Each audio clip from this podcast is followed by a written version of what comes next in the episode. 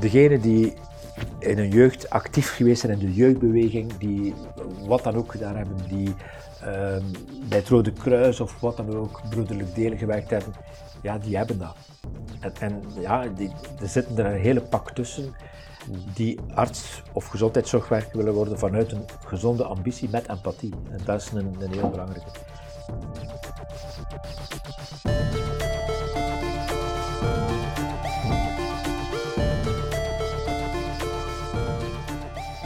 Welkom bij Health Nerd, een podcast op het kruispunt van zorg, technologie en ondernemerschap.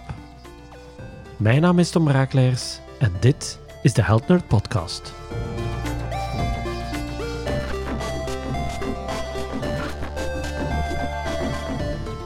Deze keer is onze gast Piet Hoebeke, een warm mens met veel aspecten.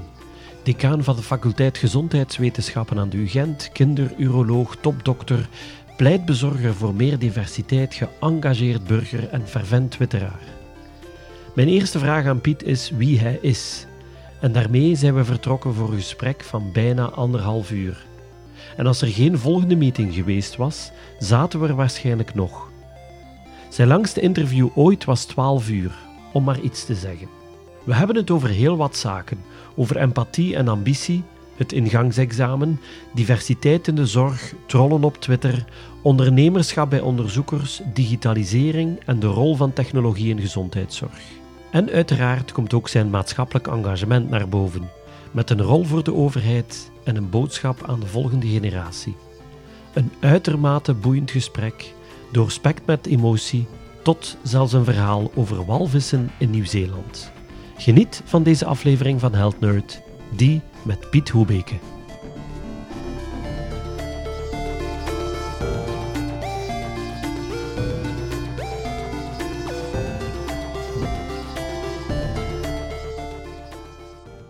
Wie is Piet Hoebeke? Ja, dat is een um, simpele vraag, maar misschien een complex antwoord. Um, als ik mij professioneel definieer, ben ik vandaag decaan van de faculteit Geneeskunde en Gezondheidswetenschappen aan de Universiteit Gent. Wat een toch wel belangrijke functie is, omdat we natuurlijk een faculteit zijn met een 10.000 studenten, 1000 onderzoekers, 1000 medewerkers. Dat is een hele grote mensenmassa. En ik zeg niet dat ik dat allemaal bestuur, maar het is wel, ja, je, je bent daar toch een beetje het hoofd van. Je moet zorgen dat de dingen goed gaan. Dus dat is mijn, mijn belangrijke job, denk ik. Ik ben ook nog altijd uroloog, kinderuroloog, reconstructief chirurg. En ik doe dat nog altijd. Uh, handvaardigheden, je moet die blijven oefenen. En ik doe dat ook graag. Dus ik heb nog altijd mijn kliniek, ik heb nog altijd mijn operatiezaal. Dus dat zijn mijn twee belangrijkste professionele zaken. En privé ben ik iemand die probeert uh, ja, mijn privé-tijd zo zinvol mogelijk in te vullen. Dus uh, ik hou van kunst, ik lees veel boeken. Ik, uh, ja, ik probeer wel, ik ben wel op zoek naar een balans in mijn leven om het professionele af te wisselen met voldoende zinvolle ontspanning, zal ik het eigenlijk gaan doen. Ik sport ook, dat is ook misschien wel nieuw. Uh, ik heb lange tijd niet bewogen. Ik denk dat dat... Ik ben ondertussen 60 jaar, misschien ook wel belangrijk. Hè? Dat is een uh, mijlpaal. En, en je voelt natuurlijk wel dat bewegen belangrijk is. En zeker als van een faculteit, denk je dat dat ook wel belangrijk is. Gezondheidswetenschappen. En sportwetenschappen en ook. Hè? Die zijn ja, ja, dus in die zin. Ja. Dus dat is een beetje uh, wie ik ben en wat ik doe. En hoe ben je daar in terechtgekomen? Was dat iets wat je als kind al wist? Ja. Al wist ik, ik wil arts worden of rol je daarin? Alles is toeval in het leven. Serendipity, dat is mijn, ik, ik zeg dat heel vaak. Serendipity is een heel belangrijk begrip in het mensenleven. Hè. Ik gebruik dat ook veel in verhalen naar jonge mensen die ambities, ambities hebben die ze niet kunnen waarmaken. Ik ga een heel concreet voorbeeld geven. Er zijn heel veel jonge artsen die willen specialiseren in een bepaald specialisme. Er zijn een beperkt aantal plaatsen. Tien kandidaten urologie, acht worden het niet, twee worden het wel. Dat zeg ik altijd, het is serendipity. Er komt wel iets goed uit. Voor mijzelf is er ook heel veel serendipity in mijn leven geweest. De keuze arts, ja, ik wou eigenlijk dierenarts worden, denk ik, als ik jong was. Maar toen had ik zoiets van, die beesten, bedoel, dat zijn wel levende wezens, maar mijn contact daarmee is misschien net iets minder dan met mensen, dus ik heb dan toch gekozen voor mensen. Er was geen evidente, omdat uh, ik had in Humaniora Latijn-Grieks gedaan, dus uh, ik kom uit een echte klassieke vorming. En ja, die overgang naar geneeskunde was een moeilijke, maar dat eerste jaar is moeilijk geweest, maar daarna ging het wel vlot. Ik blijf zeggen, misschien is de zijlijn daarvan, dat een, basis, een basiskennis Latijn-Grieks is een bijzonder goede opleiding om arts te worden. Hè. Ik bedoel, door de oude talen te analyseren, leer je analyseren, net hetzelfde wat je in de gezondheidszorg doet. Nu dan ben ik dus arts geworden, toen nog dokter in de geneesheel en verloskunde na die zeven jaar. En ja, ik had wel het gevoel van ik wil iets met mijn handen doen. Hè. Ik heb dus eigenlijk heel jong in mijn, ik ben leerlingassistent experimentele chirurgie geweest. Vanaf mijn derde jaar geneeskunde zat ik hier, mag niet luid zeggen, honden te opereren, maar dat was wel wat we deden. Hè. Ehm, voor allerlei experimenten. En toen had ik zo een, een, een idee van, ja, ik wil een vak doen waarbij ik het hele spectrum kan hebben, zowel de diagnostiek, de behandeling als de nazorg. En daar heb je weinig mogelijkheden. Hè. Je kan neuskeelooarts worden, die doen dat. Je kan uroloog worden, je kan gynaecoloog worden. En dan is het ja, op basis van ook altijd voorbeelden. Hè. Je, hebt een aantal mensen die je bezig zegt van ja, dat zie ik mijzelf wel doen. Ehm, en ja, toen ben ik eigenlijk voor uroloog gegaan. En, en dat is eigenlijk wel vlot gegaan. Maar dan in de urologie zelf, daar begint de serendipity over wat ik vandaag ben. Ehm, ik had hier een opleiding en oké, die opleiding liep goed. Maar op een bepaald moment dacht ik van, ik word hier niet voldoende opgeleid, want het volume aan pathologie is veel te laag. En ik ben toen naar de toenmalige decaan, uh, Mark Bogaert, en toenmalige hoofdarts Jean-Jacques de gestapt. Ik heb gezegd, ja jongens, ik heb hier geen goede opleiding. Ik, heb net mijn stageboekje ingevuld. Ik heb vorig jaar 100 ingrepen geassisteerd op één jaar. Ik ga mijn vak nooit leren. Dus hebben we gezegd, oké, weet je wat, zoek u iets, zoek u iets, zoek u een plek. En uh, je mag daar naartoe gaan. We blijven je betalen, je mag daar naartoe gaan. En dan ben ik eigenlijk via een kinderarts hier uh, op een plek in Utrecht, kinderurologie, terechtgekomen. Dan ben ik zo eigenlijk in de kinderurologie. Dat was, het was nooit mijn idee bij de start om kinderuroloog te worden, maar door toeval, door de hele omstandigheden, ben ik dan kinderuroloog geworden. En dat was heel fijn, want die kinderurologie was voor mij een eye-opener daar. Dat was een uh, academische kinderurologie, waar je daar heel veel reconstructieve heelkunde van aangeboren aandoeningen.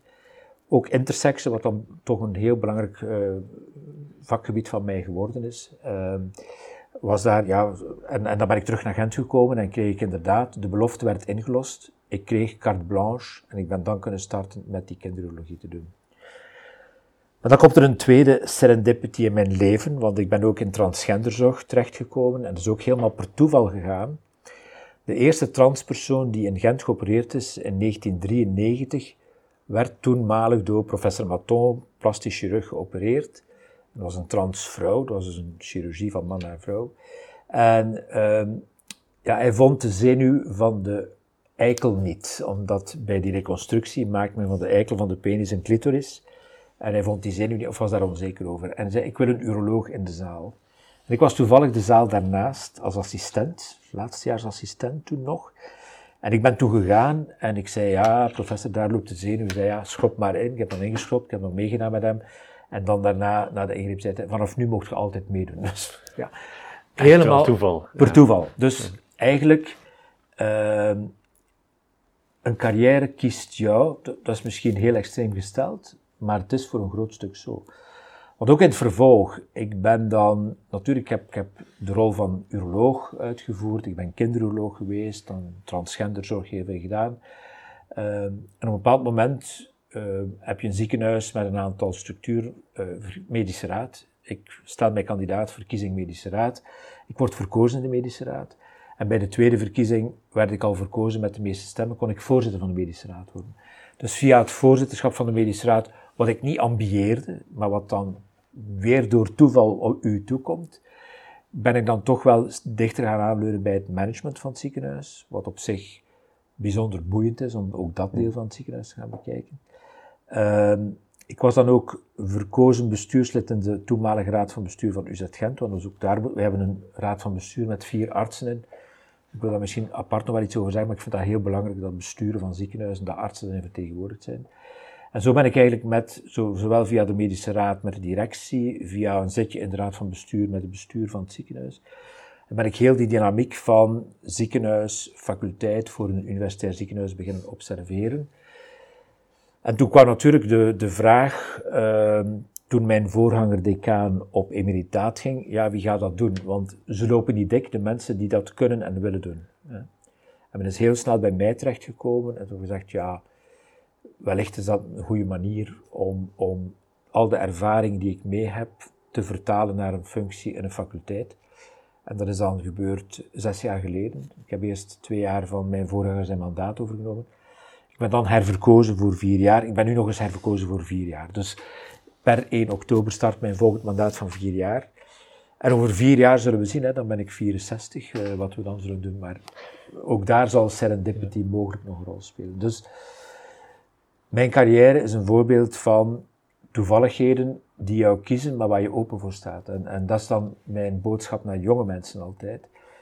Heb ambitie, zonder enkel probleem, maar zij bereid om tegenslagen of, of zij bereid om op een T te komen. Hè? Dat je niet gewoon rechtdoor, maar je kunt alleen maar links of rechts.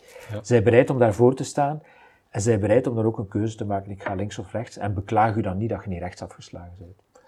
Ik vind dat belangrijk dat je ja, veel dingen bepalen. Ja, je bepaalt niet alles zelf, laat mij dat zo zeggen.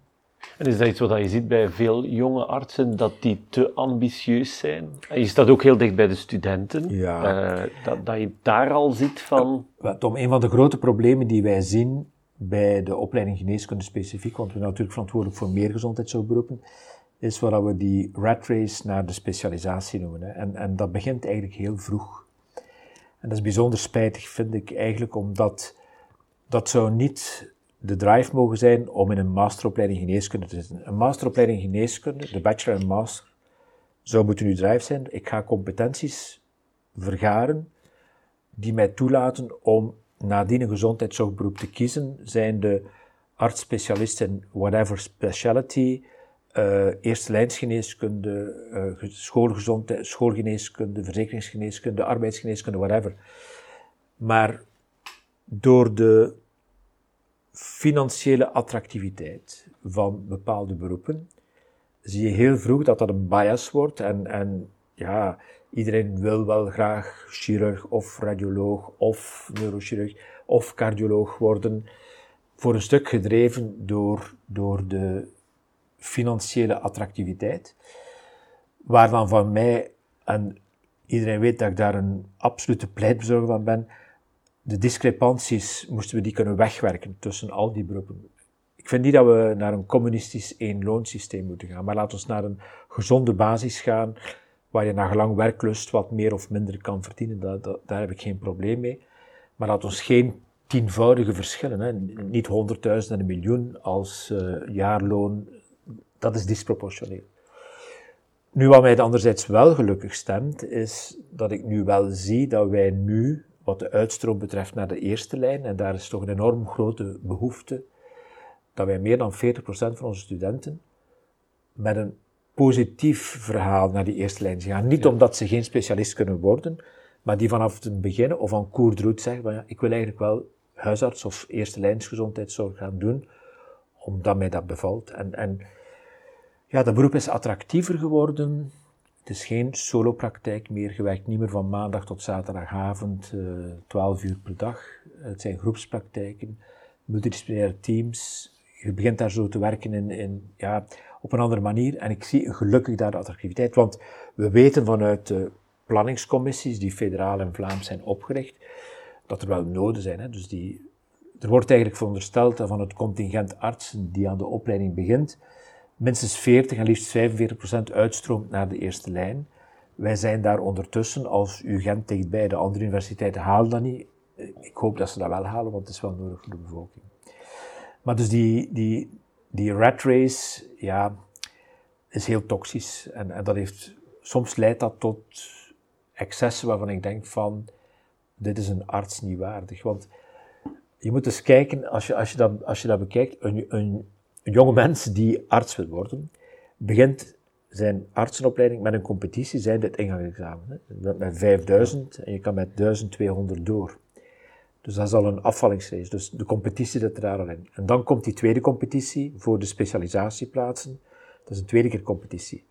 En als je dan specialist bent, dan komt de competitie voor het beste ziekenhuis. Dat is de derde keer competitie. Dus mensen die eigenlijk a priori zorg moeten lenen, wat een niet-competitief iets is. Hè. Zorg verlenen, ja. ik bedoel... Zou niet mogen zijn. Nee, als je opereert, wil je graag goed opereren, maar je wil niet de beste zijn daarom a priori. Je wil gewoon hebben dat je patiënt goed af is, dat is uiteindelijk.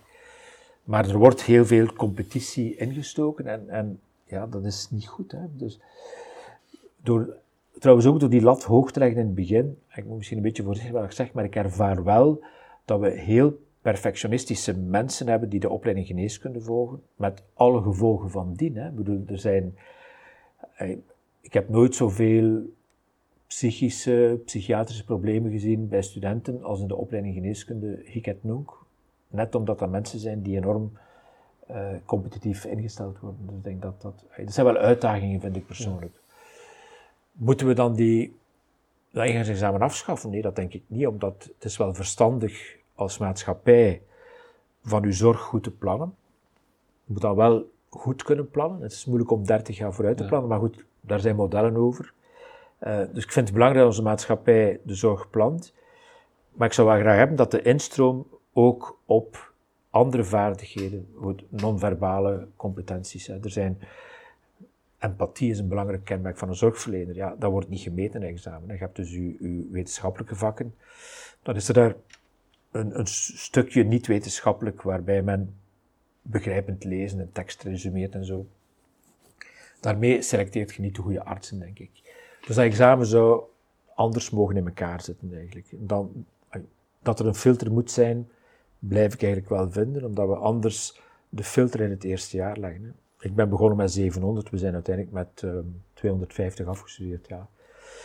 Dat zijn heel veel mensen die heel veel gekost hebben aan de maatschappij en waar de maatschappij haar geld voor niets heeft ingezet. Hè. Terwijl nu in de opleiding geneeskunde van de instroom van, van 100% gaat 95 tot ruim, tussen de 90 en de 95% studeert ook af. Dus dat is wel beter, beter besteden middelen. Ik kan het vergelijken met, met de kine. Hè. In de kine zitten ze met 750 startstudenten. Gaan er 300 van door. Dus dat zijn 350 die een jaar, 450 die een jaar voor niets gestudeerd hebben en veel geld gekost hebben uiteindelijk. En die dan om de duur in een watervalsysteem terechtkomen? Ja, of die in Getrijk terechtkomen met alle mogelijke problemen van dien. Hè. Want ja, ik, ik, vind, ik vind het goed dat studenten uh, flexibiliteit krijgen. Hè. Er zijn ook studenten die werkstudenten zijn, die flexibiliteit mm. nodig hebben. Hè, want we mogen toch niet onderschatten. We hebben, we hebben goedkoop onderwijs, dat is sowieso duidelijk, als we dat vergelijken met uh, UK of met de USA. Ik heb een uh, doctoraatstudent uit, uit Indiana gehad, die is afgestudeerd met 200.000 dollar schulden, die hij nu en cours de route ophoest. Hè. Dus dat is, uh, dat is het systeem dat, dat ik wel wil vermijden natuurlijk. Hè. Dus ons onderwijs is goed, goedkoop voor de, voor de deelnemers. Um, maar dat wil niet zeggen dat iedereen moet een jaar proberen, want jij betaalt uh, 1000 euro inschrijving maar de maatschappij betaalt 12.000 euro voor dat jaar te voldoen. Hè. Dus ik denk dat we daar kritischer mogen in zijn. Niet iedereen moet universiteit. Ik heb vandaag het gevoel dat heel veel ambitie is om uh, hoger onderwijs te gaan volgen, terwijl ja, de beroepscompetenties nu. Het is nog maar aan bod geweest een paar weken terug met de stadsdichter in Antwerpen die met een aantal mensen uit beroepsonderwijs een gedicht geschreven had, wat dan niet goed gevallen is, en de B-stroom.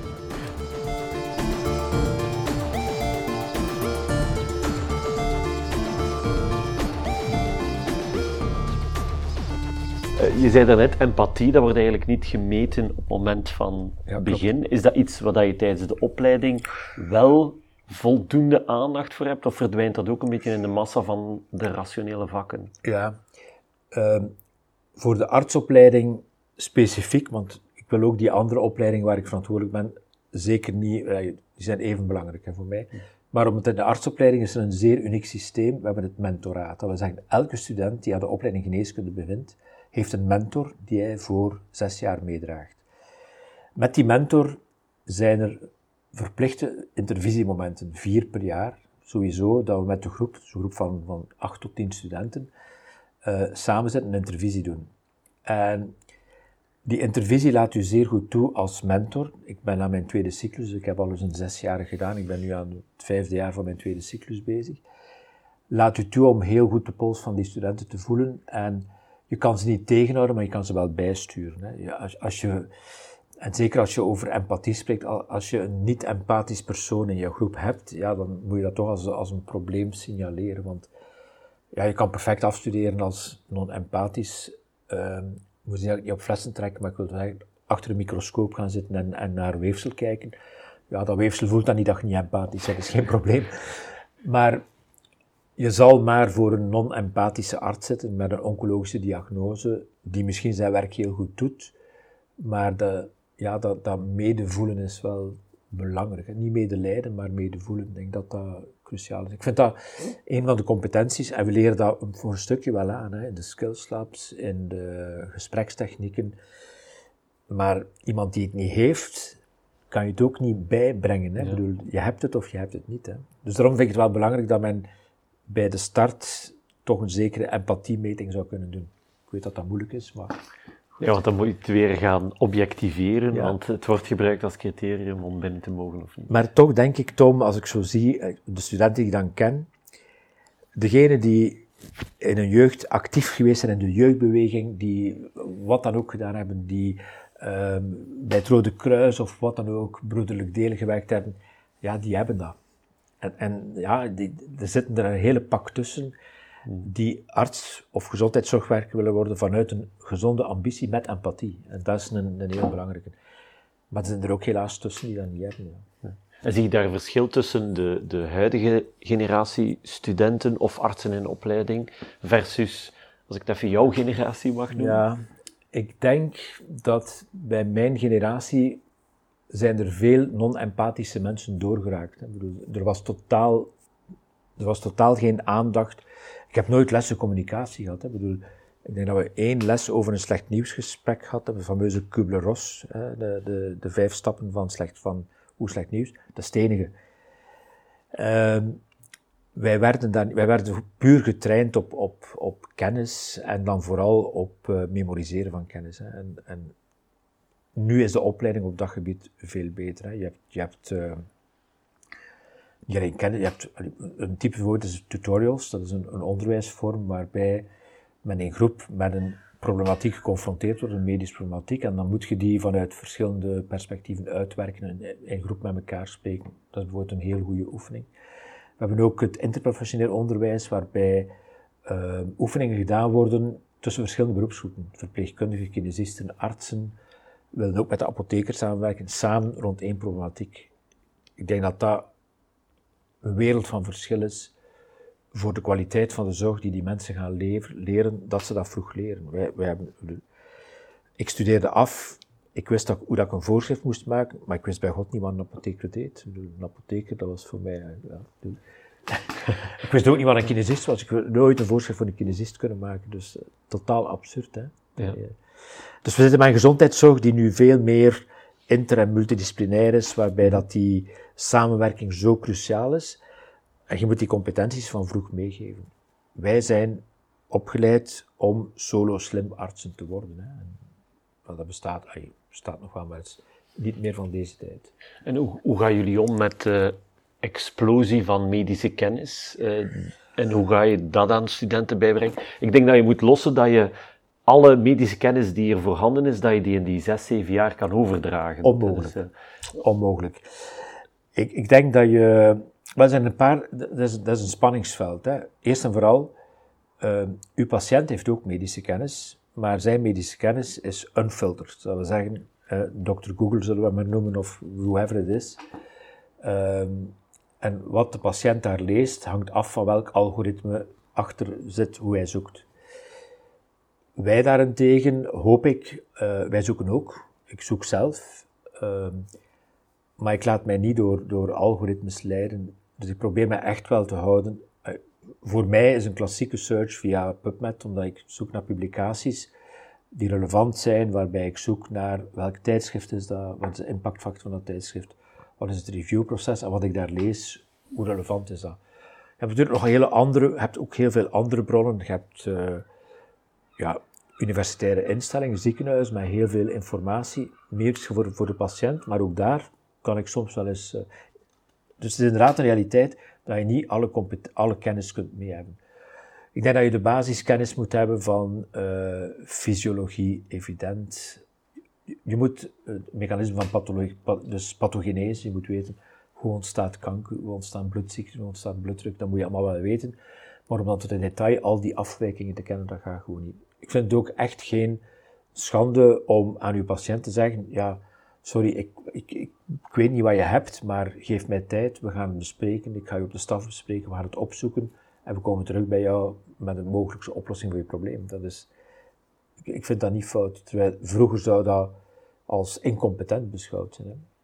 Want er is natuurlijk een, een ik zal het maar over één, één vakgebied wat ik nu zeer goed ken, is de intersexe, dus de kinderen die geboren met atypische geslachtskenmerken. Toen ik startte, 30 jaar geleden, hadden we een, een vijftal diagnoses. Dankzij de whole genome sequencing zitten we boven de 350 diagnoses. Laat mij duidelijk zijn dat ik, daar allem, dat, ik dat niet ken. Ik bedoel, de mutaties worden mij genoemd, maar ze zeggen mij niets. Ik moet in een team zitten met een geneticus om dan te bespreken, oké, wat betekent die mutatie?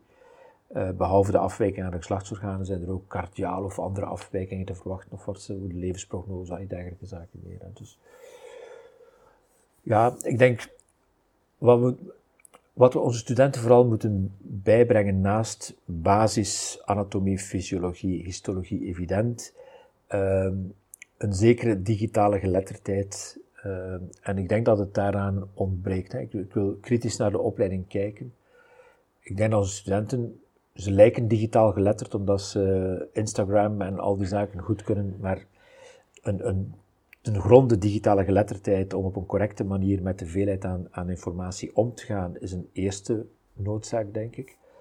Een tweede noodzaak is leren met de enorme hoeveelheid data die we hebben en die we tijdens de carrière opbouwen, op de juiste manier te gebruiken en te interpreteren. Want big data en AI, allemaal zeer mooie woorden en iedereen spreekt erover, maar om het te begrijpen en te weten wat het is, daar zijn we nog ver vanaf. Hè? En, en ook daar, het, niet elke student geneeskunde zullen wij over uh, data science en over artificial intelligence moeten opleiden. Maar het zou wel noodzakelijk zijn dat er iemand in een groep komt die AI kent, die ook arts is of heel veel van, van geneeskunde kent, om die integratie van al die zaken te doen. Hè. We hebben daar een zeer mooi voorbeeld. We hebben iemand bij ons, een, iemand in de opleiding, Pieter de Bakker, die onder andere in Orsi werkt. Hè. Dus, uh, zij is ingenieur, is arts in opleiding en hij doet nu die uh, data-analyse van videobeelden van robotchirurgie. Dus wat natuurlijk enorm veel data is. Hè. Een, een, een, operatie van vier uur met robot, mhm. de videobeelden, om daar data uit te halen. Maar het is natuurlijk wel bijzonder interessant, omdat uh, als je voldoende van die ingrepen in data omzet, kunt je uw robot helpen om u te helpen om via het gemiddelde van die data of de ideale outcome van die data het beste te doen voor uw patiënt. En ja, men, men is daar toch stilaan, dat is futuristisch, maar dat komt. Hè. Ik bedoel, ik ben er 100% overtuigd dat die robot, net zoals een vliegtuig zelf vliegt, ook voor een stuk, groot stuk zelf zal kunnen opereren. Dat er een piloot in de cockpit moet zitten, ben ik ook van overtuigd. Maar dat aanmaken van al die informatie, daar hebben we de mensen voor nodig die de kennis hebben van zowel uh, data, digitaal geletterd zijn, als kennis van geneeskunde uiteindelijk. Dus het, het wordt heel uitdagend om artsen in zes jaar op te leiden. En eigenlijk, gelukkig is het zo, je bent master in de geneeskunde, maar je kan niks doen. Je moet nog drie jaar huisartsgeneeskunde, vijf tot zeven jaar specialistische geneeskunde, drie jaar verzekeringsgeneeskunde is wel belangrijk dat die, dat Rijk daarna nog komt. Hè. Maar we zouden in die basisopleiding wel een aantal uh, competenties moeten kunnen meegeven. Wat we ook nog, misschien in die opleiding, wat ook een van mijn stokpaardjes wat we ook wel een probleem hebben in, in de opleiding en ook misschien door de hoogte van de lat bij het examen, is dat de diversiteit in de opleiding extreem laag is. Hè. En, en kunnen over diversiteit heel veel zeggen en ik weet dat er altijd emotionele, of dat kan emotioneel politiek geladen reacties uitlokken. Maar ik vind het niet juist dat de enige diversiteit in een ziekenhuis bij de kuisploeg is en in het restaurant. Dat is dus niet juist. Je ziet dat stilaan wel een beetje verschuiven. Ik denk dat er bij verpleegkunde wat diversiteit aan bed komt, maar bij artsen en andere gezondheidszorgwerkers mag het zeker nog wat, wat meer. Hè. Want we, we blijven witte tempels, uh, weet dat allemaal niet zo makkelijk is om erover te spreken, maar... je moet tegenwoordig heel voorzichtig heel zijn hoe dat je het maar, maar, ik vind het wel oké om... Ik zou het zeker oké vinden om diversiteit uh, van de zorg te fitten op de diversiteit van de maatschappij. Punt. Maar daar is dus een gap op dit moment. Hè. En die gap wordt mee veroorzaakt, dus multifactorieel. Hè. De, de lat ligt hoog. In het onderwijs zijn er dan het, uh, het basisonderwijs en het secundair onderwijs. Ligt voor de mensen die dan niet in het klassieke witte beeld passen, ligt het ook nog veel te hoog uiteindelijk. Dus ik denk dat er een opdracht ligt vanaf, vanaf het lager onderwijs tot aan het middelbaar onderwijs, om iedereen klaar te stomen om in te stromen in hogere studies en zeker in de gezondheidszorg. En denk je dat daar eh, modellen als positieve discriminatie een rol kunnen spelen? Of, of creëer je dan ja, excuses dat de men voor de rest van zijn dagen kan zeggen, je hebt het gehaald omdat... Ik zou dat dus vooral, dat wil ik zou, zou vooral willen vermijden. Ik denk dat men, uh, ik ben overtuigd dat in de diverse maatschappij, de diverse jeugd, dezelfde set aan competenties kan verwerven als ze op dezelfde manier worden aangeboden. En dat is het aanbod, moet er zeker zijn vanuit het onderwijs, maar ook de vraag, want natuurlijk, er zijn er veel die nog in communities leven waar men beroepen zoals arts niet belangrijk vindt, dat men belangrijk vindt dat men een zelfstandig beroep gaat doen. Dus de communities, de diverse communities, hebben ook wel verantwoordelijkheid te nemen. Hè. Nu, ik zie wel een evolutie, een trage evolutie. Het is beter in de biomedische wetenschappen. We hebben dus ook een opleiding biomedische wetenschappen. Daar is geen, geen ingangsexamen. Uh, daar hebben we meer diversiteit. De kine, een beetje meer diversiteit, maar nog altijd onvoldoende. Verpleeg en vroedkunde hebben wij alleen maar de masters, dus we zien vooral ook weer niet-diverse mensen, omdat ja. de, de professionele bachelors, daar zit wel wat diversiteit in. De vroedkunde ook, denk ik eigenlijk wel. Uh, bij de sportwetenschap, maar dat is een andere tak, maar ik vind dat ook wel een belangrijke tak van mijn, van, dus de HILO, de fameuze HILO aan de Waterspelbaan, is iets diverser, denk ik. Uh, en ik, vind dat, ik ben heel blij dat de HILO in mijn faculteit zit, omdat ik vind dat uh, preventie en gezond, gezond leven is wel een stuk van genees, van, van zorg. En ja, ze zijn natuurlijk weer op competitiesporten ingesteld, maar ik vind het wel belangrijk. Ze doen heel veel goed onderzoek over sportfysiologie, dus uh, ja. Maar dus ja, als ik dan toch in de, in de termen van uitdaging als DK moet spreken, dan uh, diversiteit in het onderwijs. Waar het wel beter gaat, misschien wat belangrijker in de research, daar zien we wel wat meer diversiteit. Omdat we hebben gelukkig een aantal heel sterke onderzoeksgroepen. We hebben ook een aantal goede linken met VIB, ik denk dat ook heel belangrijk is. Ja, als je in die gebouwen binnengaat, dan kom je in een meer diverse wereld, omdat we natuurlijk ook een instaan van buitenlandse studenten hebben, doctoraatstudenten, postdocs, uh, internationaal mensen die terugkomen, Odysseus die terugkomen, die met, met uh, onderzoekers terugkomen. Dus dat is voor mij wel hoopgevend dat we daar die diversiteit wel hebben. En ik, ik ervaar en vind dat ook als ik in die research buildings ga. Ja, dat is aangenaam, dat is echt aangenaam. Die, die inter- en multiculturele uitwisseling, die versterkt eigenlijk die groepen, heb ik de, het gevoel. Ja. Um, nu, research is een uitdaging. misschien met één sprong, maar het zijn misschien toch wel belangrijke zaken, want waar liggen de mensen nachts van wakker? Uh, ja, de, de, de finances. Hè, de, wij, wij zijn een, een, een land en een regio in de, in de wereld, in Europa, waar niets in de grond zit, maar alles twee, anderhalve meter boven de grond zweeft. Hè. En het is daar dat het moet halen. Maar dat is een, het, brein kan maar zijn ding doen met de middelen die ter beschikking gesteld worden. En ik vind dat, uh, er zijn natuurlijk wel middelen, maar de competitie is extreem hard. Voor, voor onderzoekers die competitief deelnemen en een slaagpercentage van 10%, dat is een hele uitdaging. En de middelen die binnenkomen, ik kan u dat zeggen, we hebben hier drie uh, research buildings, hè, dus de Medical Research Building 1, 2 en 3. Uh, maar eigenlijk zitten die al vol. Hè. We hebben nood aan een vierde, maar we hebben op dit moment geen, geen middelen voor een vierde. En dat is hmm. toch een, een, een, hele uitdaging. En ik weet dat de overheid ook niet zat geld heeft, maar veel putten heeft. Maar ik zou zeggen, een overheid die verstandig in de toekomst investeert, zou net in research en innovatie moeten, want dat is het enige wat we hier kunnen doen. En wat we ook goed doen, hè, want onderschat niet dat dat... Uh, ik denk dat we echt heel goed ja. fier zijn op de, op de Ook qua reputatie naar het buitenland. Ja, wat dan weer externe studenten naar hier haalt. Absoluut. Maar, maar kijk naar wat, wat in Zwijnaarden gebeurt. Hè, het hele, hele gebeuren daar op het eilandje. Uh, alle spin-off activiteit die daar ontwikkelt. Uh, ja, Sanofi die daar zit, Janssen die komt, CAR-T-cel. Uh, er gebeurt hier wel wat. Hè. En, en men moet altijd wel weten dat, ehm, kijk, privaat, de, de pharma, ik zal nu, pharma is in staat om heel veel zaken te ontwikkelen. Ze hebben ook heel mhm. veel middelen om te doen en ze doen dat goed. Hè. Ik bedoel, de, de, de, de coronavaccin is pluim op de hoed van de pharma die dit mee ontwikkeld heeft.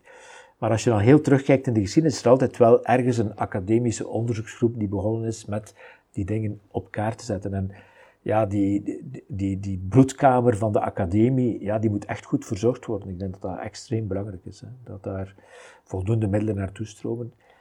En dat die mensen dus moeten competitief vechten voor die middelen. Ja, als je jong bent, doe je dat. Maar als je wat ouder wordt, wordt dat lastiger om dat te doen. Hè? En ook lastig om jonge mensen te motiveren om te gaan meedoen in een competitie waarvan de outcome 10% is. Het is geen pleidooi om de lat laag te leggen. Hè? Dus het is geen pleidooi om iedereen geld te geven. Maar ik vind wel dat sommige heel sterke onderzoekers echt middelen tekort krijgen om het onderzoek wat ze relevant doen verder te zetten uiteindelijk. Kan snellere valorisatie daar een, een piste in zijn? Ja, zeker. Ehm, nu, het valorisatieproces, uh, ik ken dat niet heel goed, maar ik ken het een beetje. Ehm, de traagheid zeker. De administratieve molen waar dat je helemaal door moet gaan. Ehm, en ik begrijp wel dat daar veiligheidsmechanismen in zitten, dat begrijp ik helemaal. Maar het zou allemaal wat sneller kunnen, inderdaad. Hè. En een keer dat je, ja, als je een mega goed project hebt wat gevaloriseerd wordt, ja, dan stromen de middelen terug. Dat is natuurlijk de, ideale, de ideale wereld. Hè. Maar ik denk dat er gemiddelde tijd tussen een, een, een aha-erlevenis van een vinding en het valoriseren meer dan tien jaar is, hè, als het geen twintig is.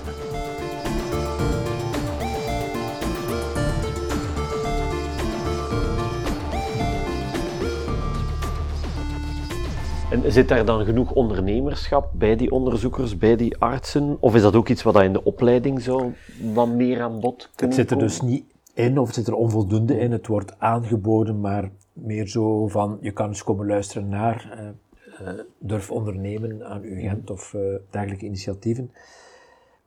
Ik weet ook niet of dat je dat er echt kunt inkrijgen. De ondernemende onderzoekers die ik ken, waren ondernemende studenten. Dus misschien moeten we vooral meer aan scouting doen van waar zitten potentieel sterke kandidaten om dit soort werk te gaan doen. Hè. En misschien doen we die scouting te weinig, of misschien laten we die mensen te weinig toe om te tonen dat ze dat kunnen, dat ze daarmee bezig zijn. Uh, ik ga een voorbeeld geven van de coronacrisis.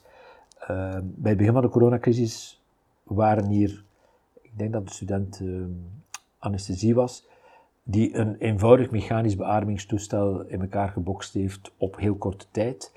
Dat ook onmiddellijk getest heeft op een aantal proefdieren. En nu, die jongen was niet aan zijn proefstuk toe. Dat was eigenlijk iemand die al als student heel veel van die dingen gedaan had. Dus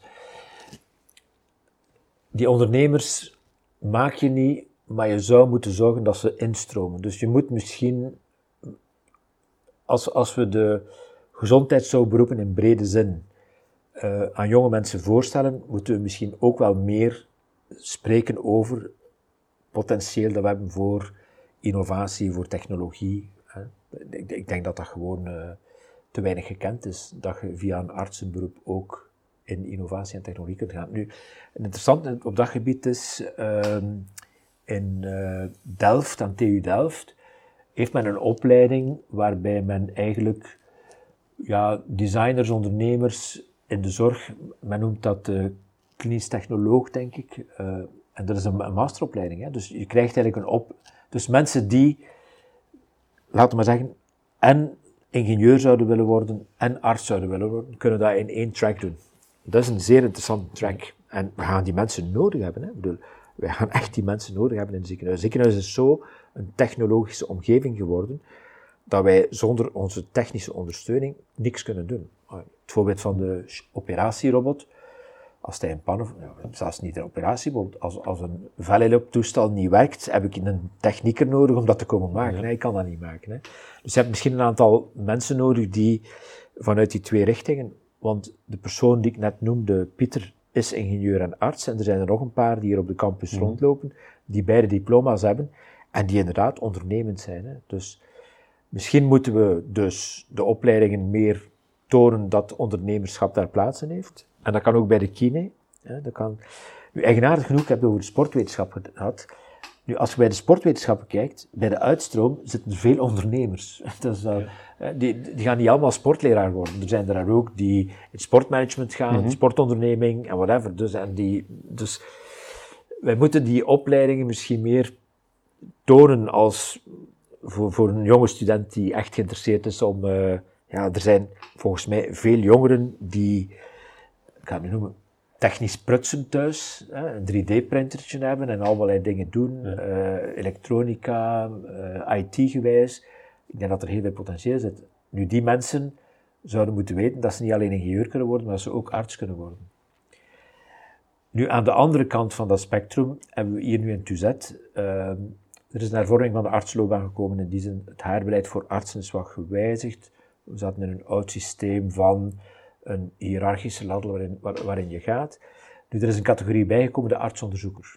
En dat vind ik wel een goeie, dat we dus nu aan de andere kant in de professie een artsonderzoeker zichtbaar gaan maken. We hebben ook vanuit de faculteit enorm gestuurd, omdat er nu eenmaal een aantal artsen zijn die graag onderzoeker willen zijn. Hè. En, en ik denk, als je door in de kliniek te staan, ken je de behoeften die er zijn. Hè. Dus ik heb hier nu een, uh, jonge neurochirurg gehad, die uh, een shunt aan het ontwikkelen is, die een shunt, een, vernieuwende shunt is. Een shunt voor hersenvocht.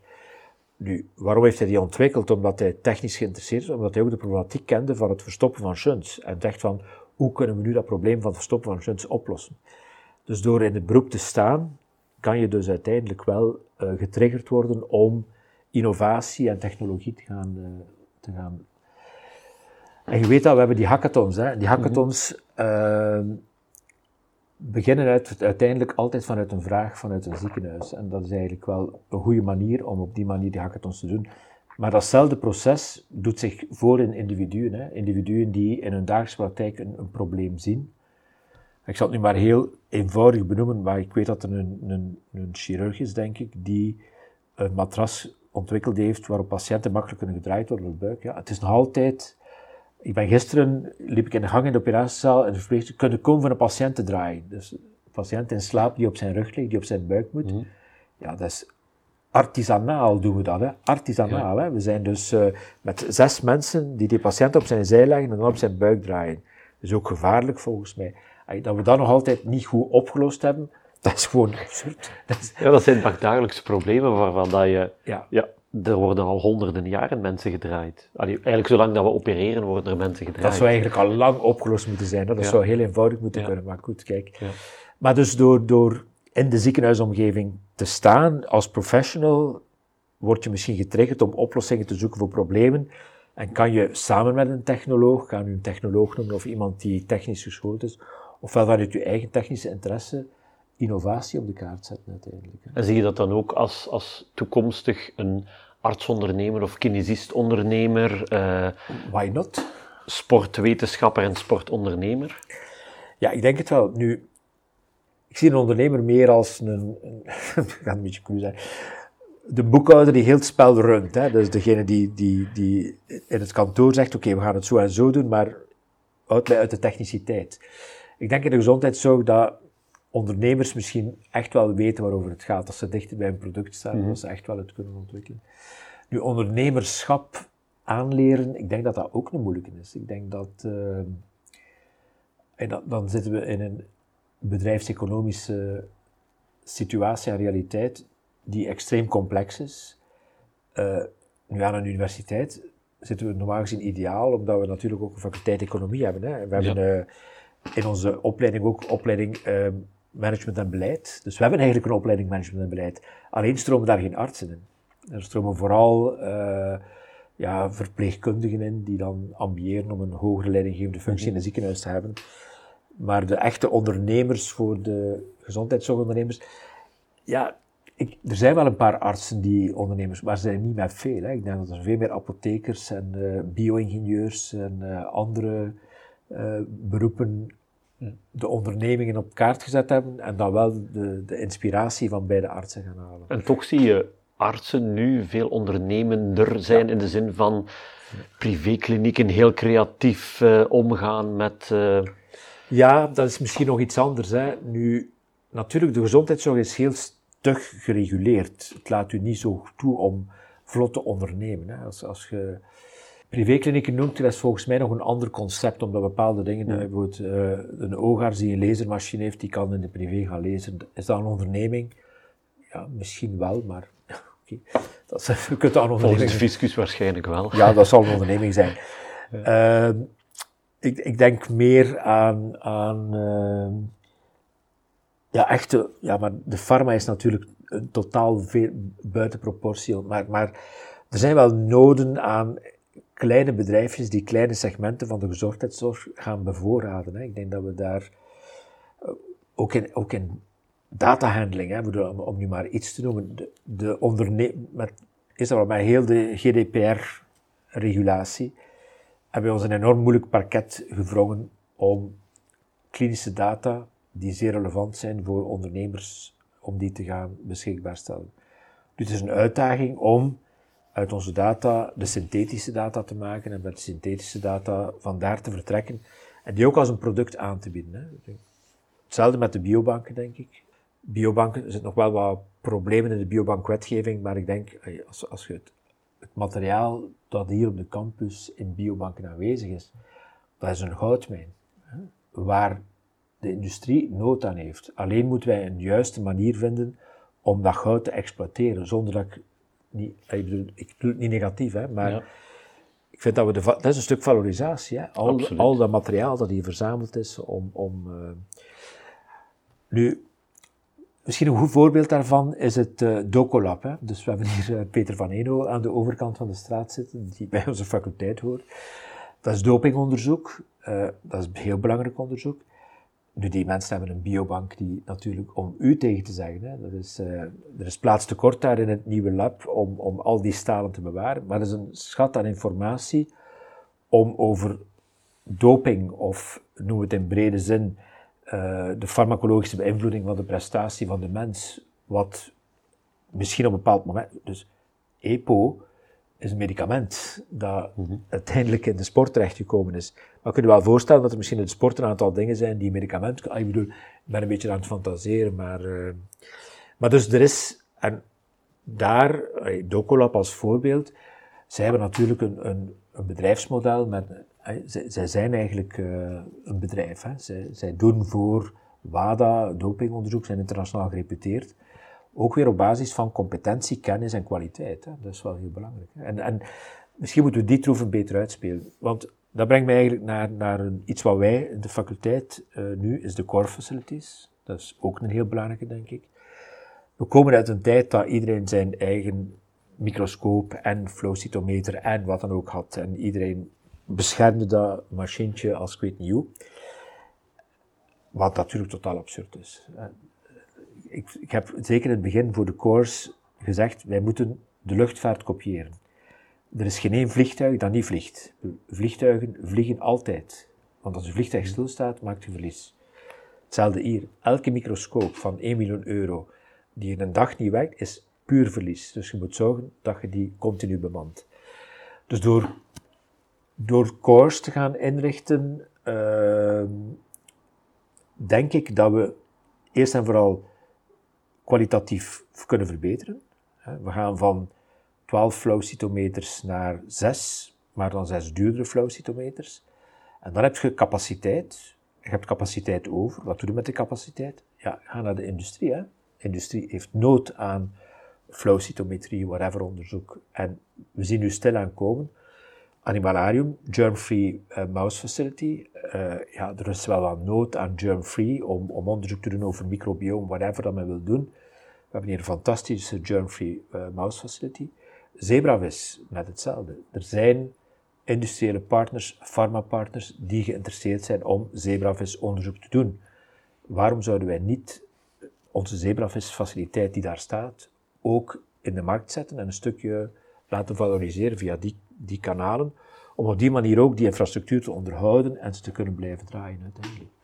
Wordt dat altijd in dank afgenomen dat je met pharma samenwerkt, die soms bestempeld wordt als het commerciële model en de wetenschap, die twee die kunnen niet met elkaar samen?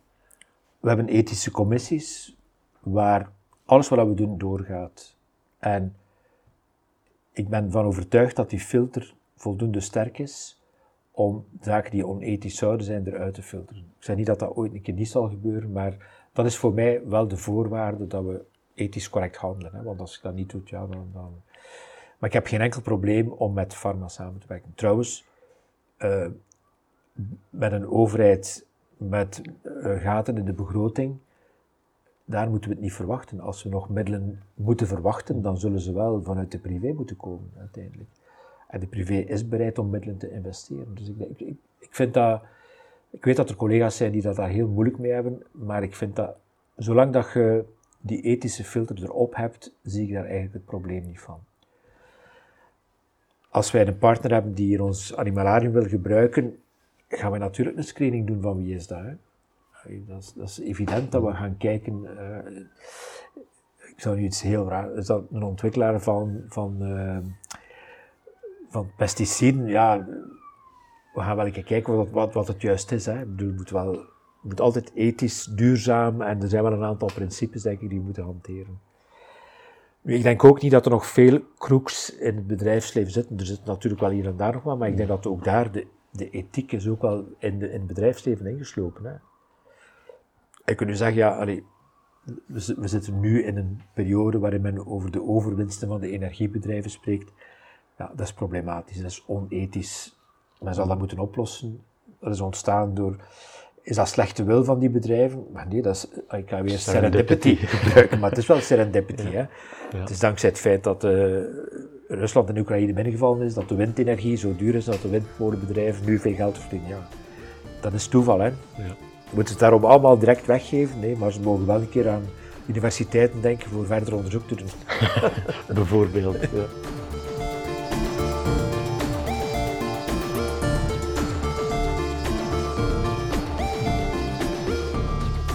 Uh, over onderzoek gesproken. Ik had een tijdje geleden een, uh, in de podcast zat Servaas Benger, die bezig is met het preventieve luik.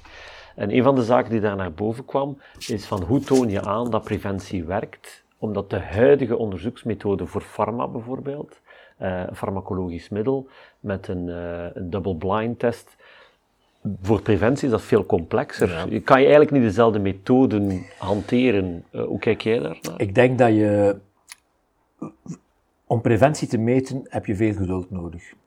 Moet je longitudinaal bevolkingsonderzoek doen. Dat is het enige waar je gaat werken. Als je, als je heel lang in de tijd kan kijken en een goede dataset hebt, dan ga je de dingen eruit halen.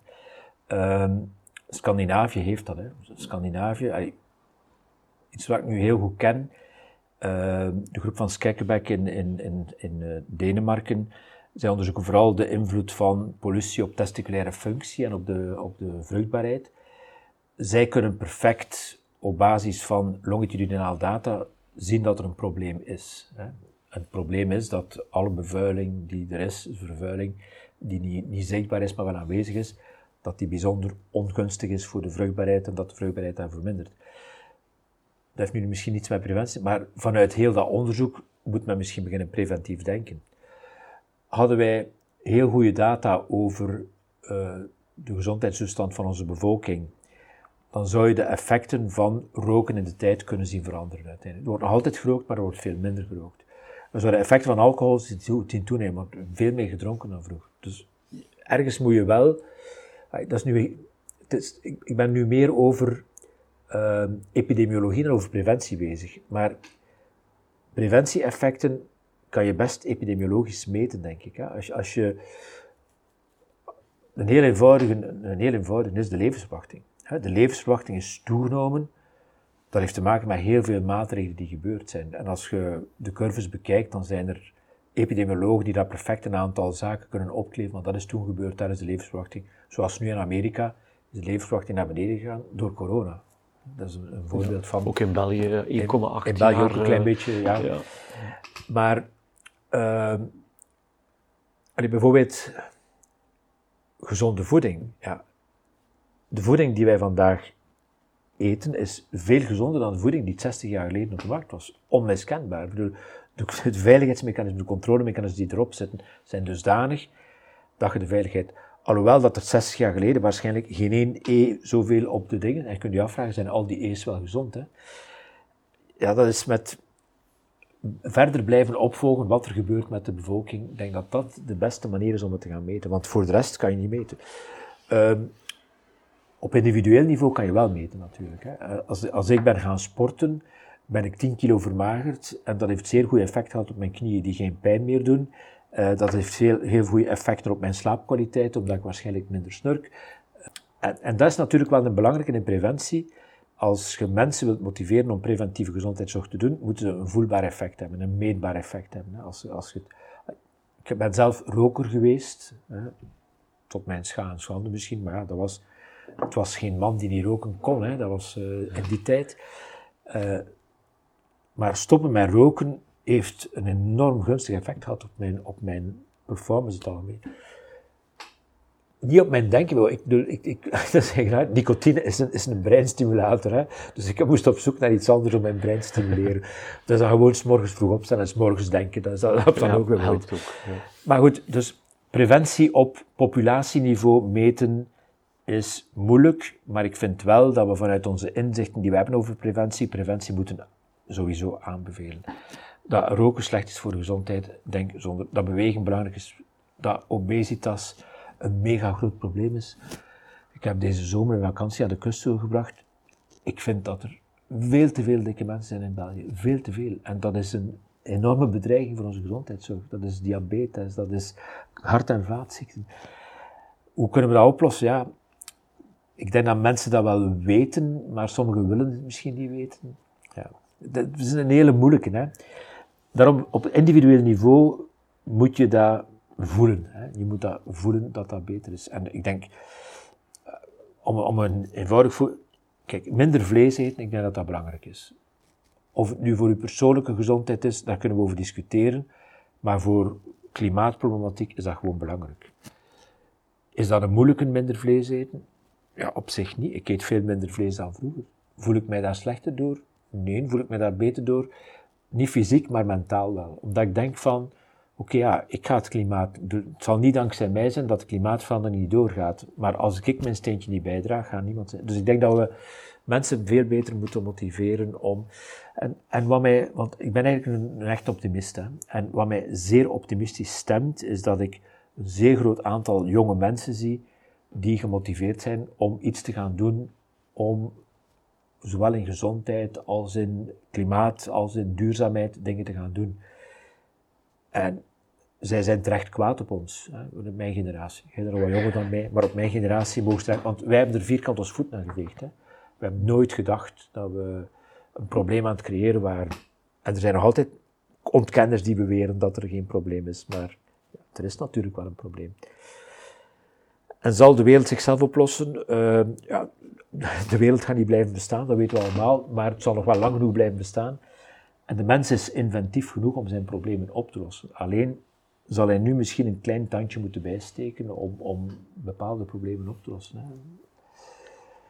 Wat, wat, we meemaken, wat we zien, wat we voelen, is gewoon een, je kunt zeggen, we hebben een fantastische zomer gehad. Ja, maar het was eigenlijk een afschuwelijke zomer als je het bekijkt op klimatologisch standpunt. Uh, vorig jaar de overstromingen in, in, in, in de, en de Vestervallei, ja, I'm very sorry, ja, dat is niet normaal. Hè.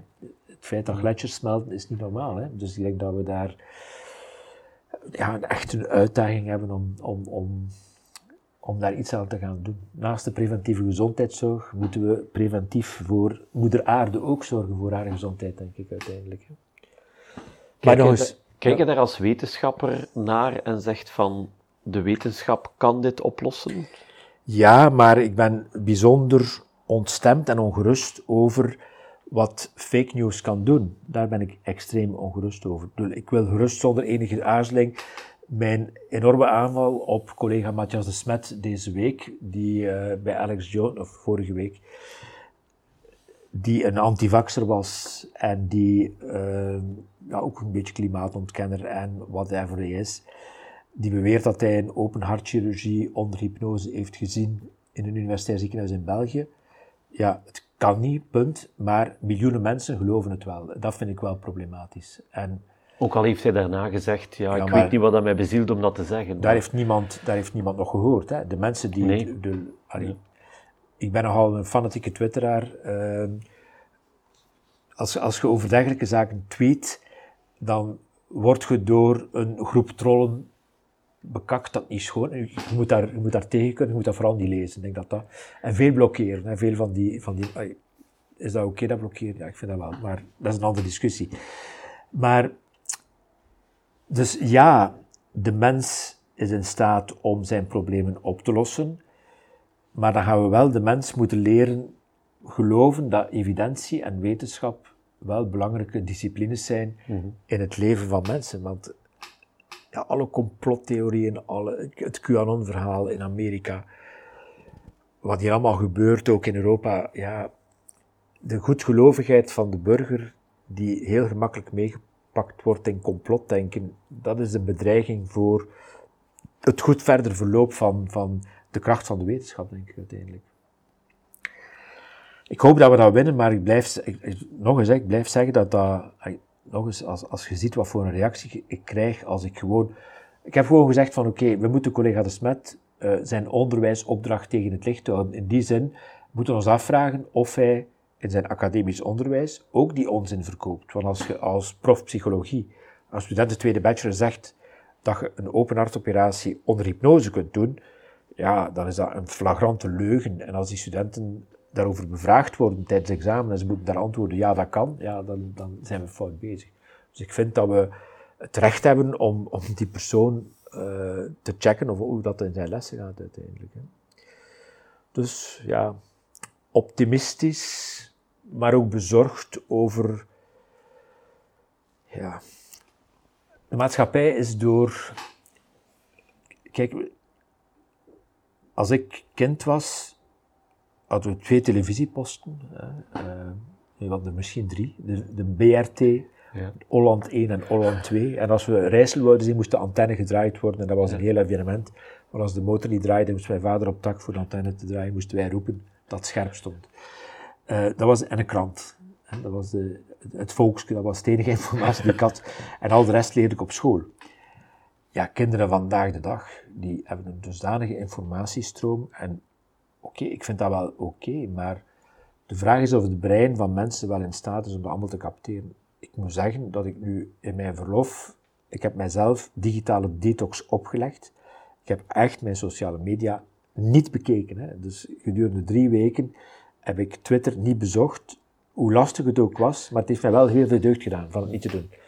Ik heb mijn e-mails gelezen, maar heel beperkt. Dus ook dat, ook dat. De informatiestroom die binnen... Ik heb ook al mijn, mijn toeters en bellen afgezet van alle mogelijke BBC World en CNN, die altijd maar als... Uh, je krijgt veel te veel uh, informatie binnen die u emotioneel kleurt en uw emoties kunt je niet controleren op dat moment. Ik bedoel, dat, ik vind, voor mij is dat echt zo.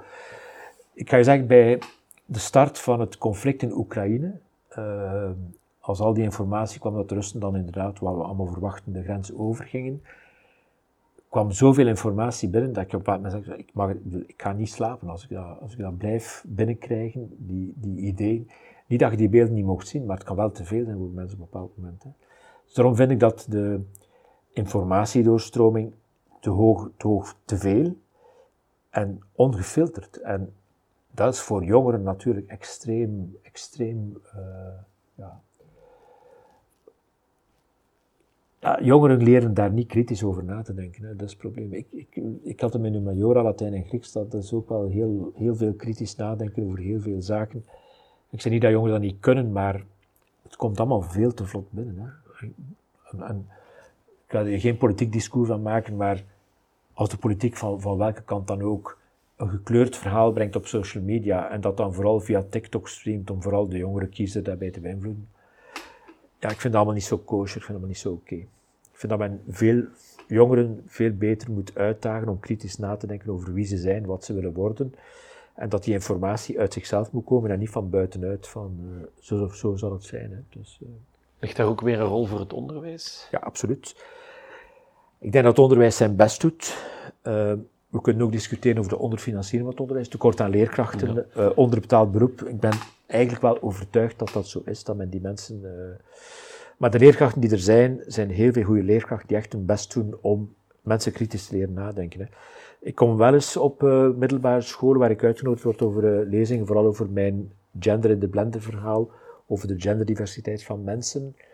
Ik kom daar eigenlijk altijd zeer gelukkig buiten. Dat is een, ik heb wel vertrouwen in jonge mensen. Dat is misschien wel het, het positieve, ondanks het feit dat ze heel veel binnenkrijgen, ben ik wel van overtuigd dat er heel veel goede. dat die kritische massa er toch wel zal zijn van jongeren die. de klimaatmarsen, kunt dat nu. Ja, ik vond dat fantastisch dat dat gebeurde. Ik vond dat echt fantastisch dat dat gebeurde. En als ik zo naar de middelbare school ga. Uh, en ik geef daar een voordracht voor 200 uh, vijfde en zesde jaar studenten. Ik gebruik veel zo interactie met WooClap. Dan ben ik altijd wel blij als ik de antwoorden zie dat er heel veel diversiteit is in antwoorden dat er ook wel mensen zijn die meegaan in een kritisch verhaal en kritisch willen nadenken. Ik ga een heel eenvoudig voorbeeld. Ik vraag altijd bij die voordracht over, over, de, over de genderdiversiteit. Ja, hoe benoemde u zelf? Hè? Benoemt u zelf uh, heteroseksueel, homoseksueel, cisman, transman of queer? 10% van de vijfde, zesde jaar noemen zichzelf queer. Ik vind dat zeer oké. Dat jongeren questioning zijn op dat moment dat ze heel veel vragen hebben over zichzelf. Als je 15, 16, 17 jaar bent, moet je veel vragen stellen over jezelf. En dan, vind ik dat, en dan zijn die discussies die je met de jongeren hebt bijzonder interessant, vind ik eigenlijk. Dus ja, mijn optimisme wordt wel hier en daar goed gevoed, moet ik eerlijk zeggen, door voordrachten te gaan geven. Maar ben ik ben een beetje bezorgd toch wel, omdat uh, er zijn dingen die we niet in de hand hebben, hè, Tom. De, de geopolitiek hebben we niet in de hand. En ik ben geen politieker, maar ik zie ook dat in de huidige crisis, dat India en China zeer stil zijn. Je hoort daar niks van. Want dat zijn wel mega belangrijke spelers in het geopolitieke veld op dit moment. Hè. Dus daar heb je er al twee. Dan heb je heel dat Russisch blok, dat niet zo sterk is, maar nu ver, ferm cloud. Onze vrienden over de oceaan, ja, die doen hun eigen ding. Dus het good old Europe zit daar in een penibele situatie. Hoe dat we het ook draaien of keren. Ik bedoel, de uitdaging is vooral voor, voor, voor het continent waar wij op leven. Als je dat geopolitiek bekijkt, kan Europa daaruit? Misschien wel, ik denk het eigenlijk wel, maar het zal toch wel afhangen van veel meer solidariteit en samenhorigheid dan van uh, wat we nu zien, wat we extreem zien in Zweden. Uh, de verhouding links-rechts was 50-50. En, en het was extreem links en extreem rechts, om het nu maar te zeggen. Het was toch wel tamelijk extreem. Dus dat schitsma dat zich nu ook in Italië zal voordoen, eind van deze maand, wat in 2024 in België zal gebeuren, uh, dat helpt Europa niet om sterker te worden. Wat in Hongarije, Polen, wat in Servië gebeurt, helpt Europa niet om sterker te worden. De afspraken die gemaakt zijn over Oekraïne helpen wel om Europa sterker te maken, maar nog eens, ik ben geen politieker, geen geopolitieker, maar als ik dat zie, die machtsblokken, dan uh, zou ik misschien wel graag in Australië wonen. Of in Nieuw-Zeeland. ik ben een paar keer op reis geweest, vind dat fantastische landen. Hè, maar, ja. Eh, ik denk dat dat goed is om daar te leven. Ik denk dat je een bus kunt inleggen. ik zou me perfect gelukkig voelen in Australië, denk ik. Of in Nieuw-Zeeland is het nog net iets beter. Ja. In Nieuw-Zeeland, maar dat is misschien een echte anekdote. Ik heb in Nieuw-Zeeland een van de zaken meegemaakt die in mijn leven zeer ingrijpend zijn geweest. Ik heb de stranding of pilot whales gezien. Dat zijn die, die, die walvissen die stranden. Nu, wat daarvan het mechanisme is, het is onduidelijk, maar er is, die beesten plegen geen suïcide, maar die zijn waarschijnlijk uh, in hun kompas verstoord en zwemmen dan de verkeerde richting uit en komen op een land terecht en, en stranden daar. Maar, dus ineens liggen daar 200 walvissen op een strand en dan ziet je uh, ja, die beesten moeten nat gehouden worden, hè, want als die uitdrogen, gaan die dood. Dus dat is het eerste. Dus je ziet ineens mensen van, van overal komen, maar echt van overal, ook van overal in de wereld. Hè. Je ziet dus een groep mensen die voor die beesten gaan zorgen, die twaalf uur lang emmertjes water van de zee, en als de zee weggaat, moeten verder lopen, over en weer lopen, daar lagen ze op leggen. Maar dan heb je die beesten, met die vrij kleine oogstjes, die kijken, en dan heb je die communicatie tussen die beesten, en die communicatie tussen die moeder en die, en die kalveren. Dat is hallucinant. Dat is voor mij... Ik heb toen gedacht van, uh, ja, ik mag, ik mag niet uitgaan van mijn a priori's, dat bijvoorbeeld deze beesten geen emotie hebben. Dat, mag, dat is een a priori. Dat, ik heb altijd zoiets van, beesten en emoties, ja. Een hond is blij als hij gestreeld wordt en een kat, uh, wat ze nu weer? Spinnen. Spint, spint als ze gestreeld wordt. Uh, maar dat zijn fysiologische mechanismen. Ja, die pilot whales die hebben mij tot een totaal ander inzicht gebracht. Dat, was, dat, was zeer, dat was in totaal zeer emotioneel. Hè. We waren daar met vrienden. En dan staat je daar hè, met al die mensen van Israël tot Araben, van overal. En iedereen zit er maar aan die beesten te, te, te werken. En dan kijken die u aan met dat vrij klein oogstje voor dat immens lijf. En dan ziet je daar dingen in die, die misschien een vertaling zijn van uw emoties, maar die toch voor mij, en vooral die communicatie tussen die beesten, dat is heel bijzonder. Denk ik. Dus Nieuw-Zeeland. Ik ga zeker nog een keer, als ik oud genoeg mag worden, nog een keer terug naar Nieuw-Zeeland gaan. Want het is wel ver vliegen natuurlijk. Het is een, eh, een stevige trip, ja.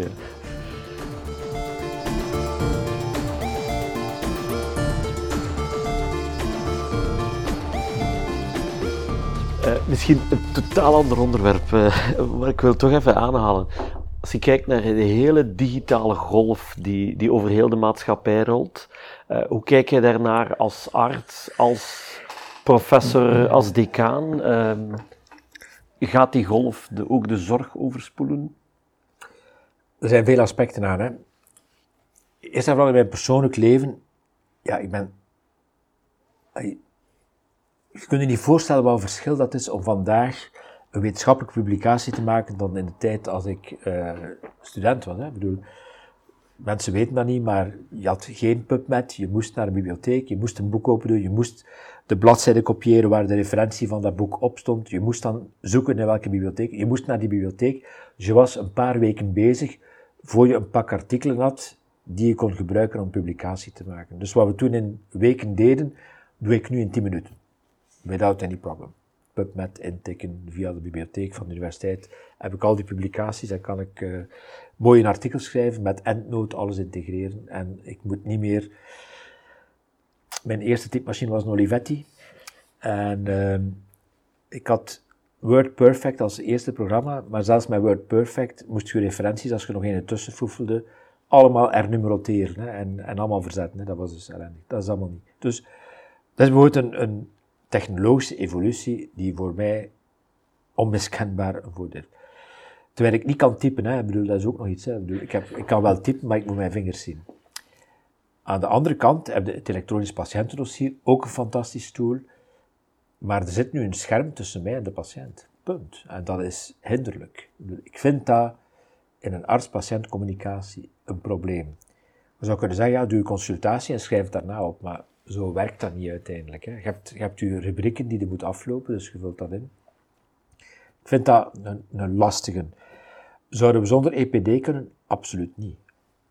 Een ander voorbeeld. COSO is het collaboratief zorgplatform, waarin ik nu resultaten kan zien van onderzoeken die elders gebeurd zijn. Vroeger was dat niet, hè. Vroeger was ja, ik moet je dat niet vertellen. Bedoel, dat was, je kon van een ander ziekenhuis niet zien wat daar gebeurd was. Dus wat deden wij? We deden het onderzoek gewoon opnieuw. De urologie, een buikoverzicht, dat was rap gemaakt. Hè, want op de poli toestel staan en maar foto's maken. Dus dat zijn belangrijke stappen in technologische evolutie die de zorg absoluut verbeteren. Absoluut verbeteren. Dus elektronisch patiëntendossier, collaboratief zorgplatform, uh, informatiebronnen, ook verpleegkundig, ook belangrijk. Hè? Dus de verpleegkundige dossiers, men kan een patiënt opvolgen. Monitoring en wat daarmee gebeurt, al de data die in monitoring komen.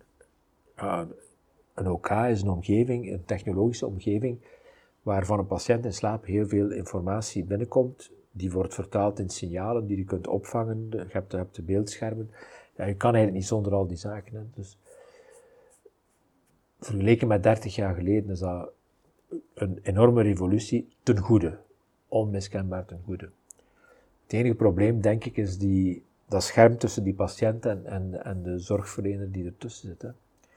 En dan ja, de rest van de technologische evoluties, ja, dat is onmiskenbaar. De, de laparoscopie heeft de heelkunde totaal omgegooid. Hè. Ik, ik, ben, ik ben opgegroeid met de grote coup waarbij men mensen opensneed om halstenen uit te halen.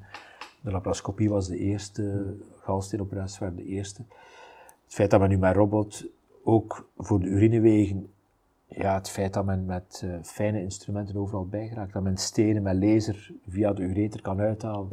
Vroeger werd het allemaal open gedaan, dus onwaarschijnlijk hoe, hoe een enorme revolutie dat in de gezondheidszorg teweegbracht. Ook in de diagnostiek, we hebben het al gehad over de whole genome sequencing, de bloedanalyses, de snelheid van bloedanalyses, de manier waarop bloedanalyses gebeuren. Ja, ik vind de technologische evoluties blij dat ze er zijn. Uh, als je mij vraagt, quo vadis, waar gaan we naartoe? Dat vind ik een moeilijkere. Ik heb al gesproken over synthetische data, ik heb al gesproken over data management, artificial intelligence. Ik heb de indruk, maar kan mij vergissen, dat het toch een beetje aan het uitlevelen is. Hè? Dat we dus een, een, een relatief plateau aan het bereiken zijn, waar ik niet zie wat er nu nog meer zou kunnen veranderen. Qua informatieuitwisseling, we hebben bijvoorbeeld de European Reference Networks. Dat wil zeggen dat je in Europa verbonden bent met specialisten van jouw specialisme om patiëntendossiers te bespreken. Ja, veel verder dan het moet gaan. Ik moet niet naar Amerika gaan voor een dossier te bespreken. Dus ik, ik denk dat we toch op een relatief plateau gekomen zijn. Um, ja, de evoluties van technologie, robots die zelf opereren, dat komt er wel aan, denk ik. Hè. Ook klinisch laboratoria, uh, pathologie, bekijken van koepels, ook daar zal artificial intelligence doen. Bekijken van röntgenfoto's, ook daar zal artificial intelligence doen. Gaan we de mensen niet meer nodig hebben? Ja, we gaan de mensen nog nodig hebben. Blijf altijd de luchtvaart als uh, referentie houden. Het zit ook altijd de piloot. Zal het minder boeiend worden? Mogelijk wel. Ik denk dat vliegen niet boeiend is, moet ik eerlijk zeggen. Ik ken een paar bevriende piloten uh, die doen daar meer, misschien smalend over, maar ja, heel spannend is het allemaal niet meer. Hè. bedoel, dat vliegtuig vliegt met u, hè, dat niet. Dus voor artsen zal het niet zo'n vaart lopen, omdat je nog altijd de uitdaging zult hebben om in een complex mechanisme zoals de mens de diagnose te stellen van de pathologie. Dat zal toch heel lang duren voordat, in een ideale wereld, want dat, dat is de ideale wereld, dat je in een MRI-machine geschoven wordt, dat je 10.000 bloed afgenomen wordt, dat je wat weefselkweek genomen wordt en overal wat bacteriën en dat je eruit komt en dat men zegt, oké, zo lang ga je leven en een dag ga je sterven. Uh, ja, I don't know. Ik heb mijn DNA zelf nog niet laten onderzoeken, dus ik weet niet of ik dat... Uh, ik weet eigenlijk niet of ik dat wil. Soms denk ik van, hm, ik zou dat wel eens willen doen, een uh, genoomanalyse voor te kijken, wat zit erin. Maar wat levert het mij op vandaag de dag? Dat het is ook de kwestie van, kan je het interpreteren? Ja, ja, als arts waarschijnlijk wel, de gemiddelde bevolking? Ja, niet hè. Uh, de logica zegt dat ik uh, verhoogd risico op hart- en bloedvaatziekten heb, want mijn, mijn, vader had dat, dus dat, er zijn bepaalde logica's. Kan een DNA-analyse mij daarbij helpen? Ik denk het niet. Ik moet gewoon gezond lezen, mijn cholesterol onder controle houden en veel bewegen, denk ik. Daarmee zal ik al hopelijk ver geraken. Maar dat weten we allemaal, dat bewegen en minder stress. In feite, ja, minder stress is ook wel een belangrijke. Hè? Onthaasten, dat is een heel belangrijk. Hè? Ik vind dat wel, ik vind dat wel een belangrijke. Ik heb, ik heb heel lang, heel hard gelopen en gedaan en voor de carrière. Uh, er is een tijd in uw leven dat je dat kunt, denk ik. En ik, doe ik werk nog altijd zeer graag, maar ik ben ook graag, ik deconnecteer ook heel graag. Ik kan uh, twee uur lang strand gaan wandelen om compleet te deconnecteren. En ik denk ook dat we dat nodig hebben. En corona heeft ons dat geleerd. Hoe dat het draait of keert. Corona hoe negatief het ook was, heeft een aantal positieve kanten. Dat is een eye-opener. Die heeft ons geleerd dat we kunnen leven zonder de, de gekte van elke dag. Hè? Dat, dat we daarmee vooruit kunnen. En dat we op andere manieren ook kunnen vooruitgaan. En voor mij is dat uh, het geluk van corona geweest. Maar pas op, ik ga dat relatief zeggen. Maar het, is wel, het, heeft ons, het heeft natuurlijk een reset gedaan. En was nu na corona Oekraïne niet gekomen, dan hadden we een goede periode gehad. Maar nu zitten we helaas weer in een andere situatie waar we ja, nog eens optimistisch wel zullen uitgeraken. Alleen weet ik niet of ik met Alexander de Croo eens ben of het vijf en tien jaar zal duren, maar uh, dat weten we niet. Het zal wel eens wel langer duren dan een jaar. Ja, maar ik hoop uh, met z'n allen, denk ik, dat, we, dat inderdaad niet zo lang gaat duren. Ja, denk maar ik. never say never. Vooral voor de gezondheidszorg, want misschien moeten we die brug toch wel maken. Uh, actueel, dit ziekenhuis, 200 niet ingevulde vacatures, dat is een drama. Dat is echt een drama. de energiekost drukt op een begroting is een drama. Dat zijn zaken die. Ik weet dat in Engeland de NHS. Uh, en Engeland staat er slechter voor, want ze hebben natuurlijk Brexit niet verteerd, ze hebben nu de inflatie. NHS was al precair. Uh, nu zegt men in de NHS dat men mensen inderdaad niet kan verzorgen. Hè. Men, men geeft het gewoon toe dat men een aantal mensen gewoon niet gaat kunnen helpen dat vind ik wel een, een hele lastige. Ik hoop dat we zover niet gaan komen natuurlijk. Hè, maar hier is het zover niet, maar als, nog eens, ik vind dat de overheid de verantwoordelijkheid heeft om gezondheidszorg voor de mensen te organiseren. Het Amerikaans systeem is ziek en ziek. En de overleving is niet beter. Hè. Dus in Amerika kost een MRI-onderzoek tussen de 2500 en 10.000 dollar. Dank dat van uw verzekeraar waar dat dat is gewoon waanzin. Dat is gewoon waanzin dat dat, dat, dat zoveel kost. Mijn collega's in Amerika zijn hele rijke burgers. Hè. Artsen verdienen het slijk der aarde. Net omdat die verzekeringsmaatschappijen dat allemaal doen. En natuurlijk, een groot segment van de Amerikaanse bevolking krijgt geen zorg. Of krijgt secundaire zorg. Daar zijn hele mooie onderzoekingen over gedaan met big data. Hè. Dus men alle data van Massachusetts, denk ik, heeft men bij elkaar gebracht. En men zag dan verschillende zorg, verschillende soorten behandeling voor dezelfde ziekte. Men zag colonkanker werd verschillend behandeld naar een postnummer. Dat bleek dan dat het postnummer waar veel meer mensen van kleur worden, dat die net anders behandeld werden dan mensen niet van kleur. Dat gaat dan, dat is ook economisch natuurlijk, want de mensen van kleur zijn economisch minst voorzien. Daarom heeft Obama zijn Obamacare ingevoerd en wat dan ook. Maar ik hoop dat we hier nooit naar zo'n situatie kunnen komen. En daar heeft de overheid volgens mij de verantwoordelijkheid om te zorgen dat de crisis waar we nu voor staan, ja, je kunt zeggen, de overheid heeft ook geen eindeloze middelen. Ik ben het daar volledig mee eens. Maar waar ze nu wel middelen zou moeten onder insteken, denk ik, is in het behouden van het gezondheidszorgsysteem wat we hebben, wat een goed systeem is uiteindelijk. Hè. Denk je dat er met corona, zowel aan overheidskant als bij burgerskant, bijvoorbeeld rond preventie, waar dat er ook wel verbanden te vinden zijn tussen overgewicht en. Is, is daar genoeg bewustwording? Ik denk dat de mensen makkelijker een verwarming op 18 graden gaan zetten en dat ze niet meer gaan eten om, niet, om geen 100 kilo te wegen. Omdat dat een voelen ze direct in hun portemonnee, de ander voelen ze maar binnen 10 jaar als ze diabetes hebben en uiteindelijk allerlei problemen hebben. Hè. Dus de mensen beseffen, nu, je moet de mensen niet verwijtend responsabiliseren. Je mag ze responsabiliseren, maar je mag ze niet verwijtend mm. responsabiliseren. Hè, want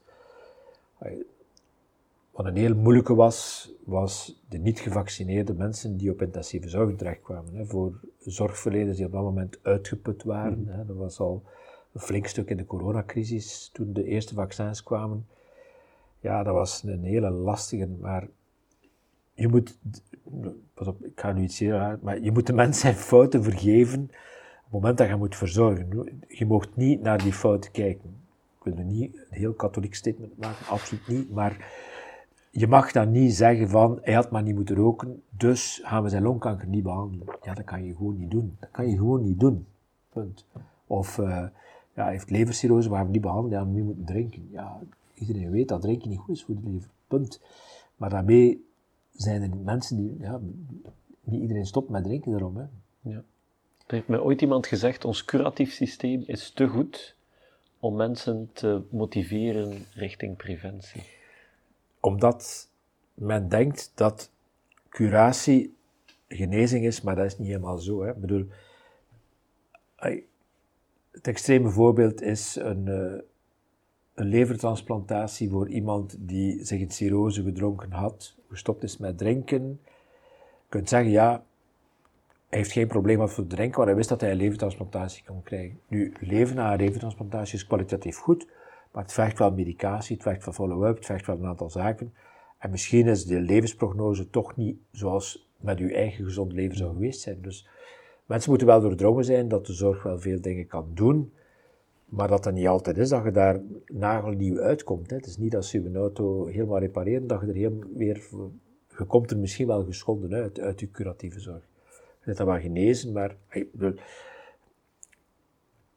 twee knieprothesen zullen niet toelaten om de marathon te lopen. Er zullen misschien hier en daar wel een zijn, maar de gemiddelde gaat geen marathon meer lopen. Hè. Dus je kunt zeggen van ja, mijn knie is versleten, of door overgewicht trek ik het mij niet aan, zou mijn nieuwe knie steken. Leven met een nieuwe knie is nog altijd niet ideaal. Ik denk dat dat, uh, het is goed, maar het is niet vergelijkbaar met uw eigen knie die gezond is. En die je gezond gehouden hebt door geen overgewicht te hebben. Bijvoorbeeld. Misschien een laatste vraag. Uh, hoe zie jij de toekomst in? Zijn er zaken waar je nog van droomt? Zou jij een, een legacy willen nalaten? Nu dat je 60 geworden bent, richting je pensioen al uitkijkt? Of ja, ik kijk er niet uit. Ik zou heel graag hebben dat uh, jonge mensen geïnspireerd en gemotiveerd. Dus ik zou toch graag een beetje een voorbeeld willen zijn voor jonge mensen om hen te inspireren en te motiveren om dingen te gaan doen om de wereld beter te maken. Dat is een heel groot statement, maar dat kan ook in uw microklimaat zijn. Hè? Dus ik, ik vind, ik, de mens is zo'n uniek wezen dat in staat is om zoveel goede dingen te doen. En goede dingen doen brengen u zoveel energie bij. Leer gewoon, dus weer geen whatever religieus statement, het is gewoon een menselijk statement. Mensen deugen, hè, dat is het uh, Brechtman-boek. Uh, mensen deugen en we moeten van de deugd van de mensen gebruik maken en moeten mensen leren dat ze deugen en zorgen dat ze kunnen deugen. Ik denk dat dat, als dat mijn legacy kan zijn. We hebben hier in uh, de faculteit een DNA, een dagelijks natuurlijke attitude noemen we het, hè, Daily Natural Attitude. Dus samen, integer en betrokken. Dat zijn drie kernwoorden die voor mij zeggen waarover het gaat. Mensen moeten dingen samen doen. Dat is het unieke van de mens, dat we samen dingen doen. Uh, integer, integriteit, ja, alles wat niet integer is, wringt in deze maatschappij. Zaken die integer zijn, die smoten de maatschappij uit. En betrokken, dat gaat over die empathie waar we het over gehad hebben. Dus je moet op zijn minst betrokkenheid tonen met de dingen die rond jou gebeuren. Dus een beetje emotie tonen, empathie tonen is wel belangrijk. Dus misschien is dat wel het belangrijkste legacy, dat, dat DNA van de faculteit, wat ik te pas en non pas gebruik, vooral te pas, dat dat blijft doordringen.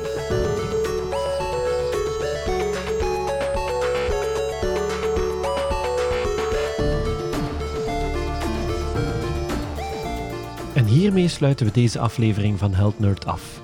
Wil je deze of andere afleveringen herbeluisteren? Ga naar je favoriete podcastapplicatie of bezoek healthnerd.eu. Heel graag tot de volgende.